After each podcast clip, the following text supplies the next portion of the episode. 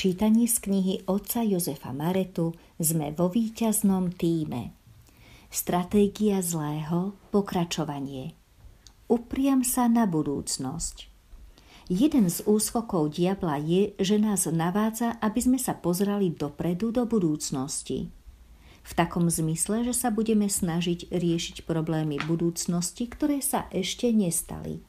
A väčšina z nich sa ani nestane – Napríklad, keby som tak rozmýšľal nad všetkými možnosťami, ako by som mohol zomrieť. Môžem dostať infarkt, môžem zomrieť na rakovinu, môžem zomrieť pri autonehode, môžem mať nehodu pri cestovaní lietadlom. Aj keby som o všetkých týchto možnostiach uvažoval, nakoniec zomriem iba na jednu z nich – Diabol nás navádza, aby sme stratili veľa času a energie premýšľaním nad problémami, ktoré sa nikdy nestanú. Ak sa sústreďujeme na minulosť alebo na budúcnosť, tak sa viac nemôžeme sústrediť na prítomnosť a nikdy nebudeme žiť prítomnosť. Mimochodom, okrem toho nebudeme žiť ani Božiu vôľu. Toto je ďalší trik zlého ducha – byť ustarostený minulosťou alebo budúcnosťou je diablová pasca. Nestarajte sa o zajtrajšok, lebo dnešný deň má dosť svojho vlastného trápenia. Zmiešaj priority. Ďalšia vec, o ktorú sa diabol snaží, je, že nám zmiešava priority, ponúkne nevyváženosť. Viete, že jedna z najťažších vecí v živote je byť vyvážený. Je veľmi ťažké žiť v rovnováhe, lebo veľmi ľahko sklzneme na jednu alebo na druhú stranu. Takú našu rovnováhu je veľmi ľahké stratiť. Diabol sa snaží domiešať všetky naše priority. Pracovať pre rodinu je úžasná vec, ale niekedy si tak prepracovaný, že tú rodinu dokonca strácaš. Keď sa niekedy opýtaš takého človeka, a prečo si trošku času nenecháš pre rodinu, tak on ti povie, a čo to rozprávaš, veď ja stále pre tú rodinu niečo robím.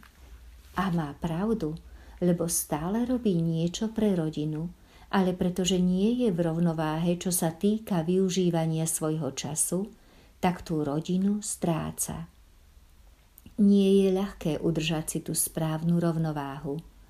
Rovnováhu medzi rodinou a aktivitami navonok, rovnováhu medzi aktivitou a modlitbou, rovnováhu medzi odpočinkom a prácou. A diabol sa nám snaží v tomto urobiť chaos. Občas sme trošku zranení, keď nám kto si vytkne, že nie sme vyvážení. Ale všetci sme tak trošku nevyvážení, nevyrovnaný. Nikto nie je úplne v poriadku, úplne vyvážený. Je to naozaj veľmi ťažké uchovať si rovnováhu vo všetkom.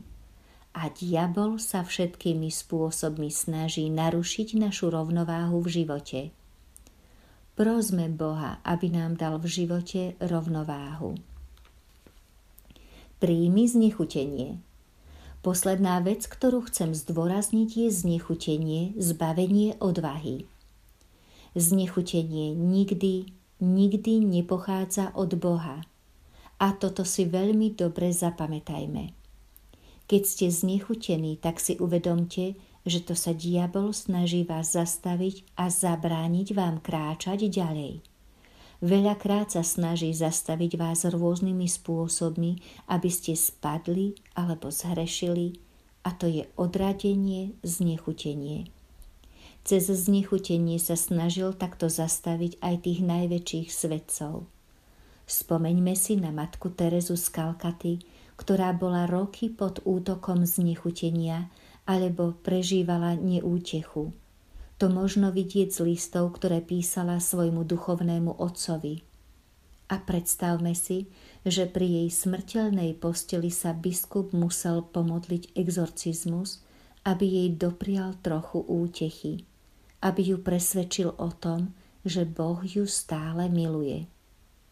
Pozrime sa na svätého Františka z Asisi, ktorý prišiel na vrch Laverna a plakal, lebo nevedel vyriešiť problémy medzi bratmi. Niektorí chceli pravidlá, iná skupina ich nechcela. A František plakal. Úplne som zlyhal. Úplne. A práve v tejto situácii mu aniel dal stigmy pánové. Všimnime si svätého Pia z Pietrelčiny, ktorý potom ako Vatikán o ňom napísal negatívny posudok, tak sa pozrel na svoje stigmy a povedal Však to je márnosť.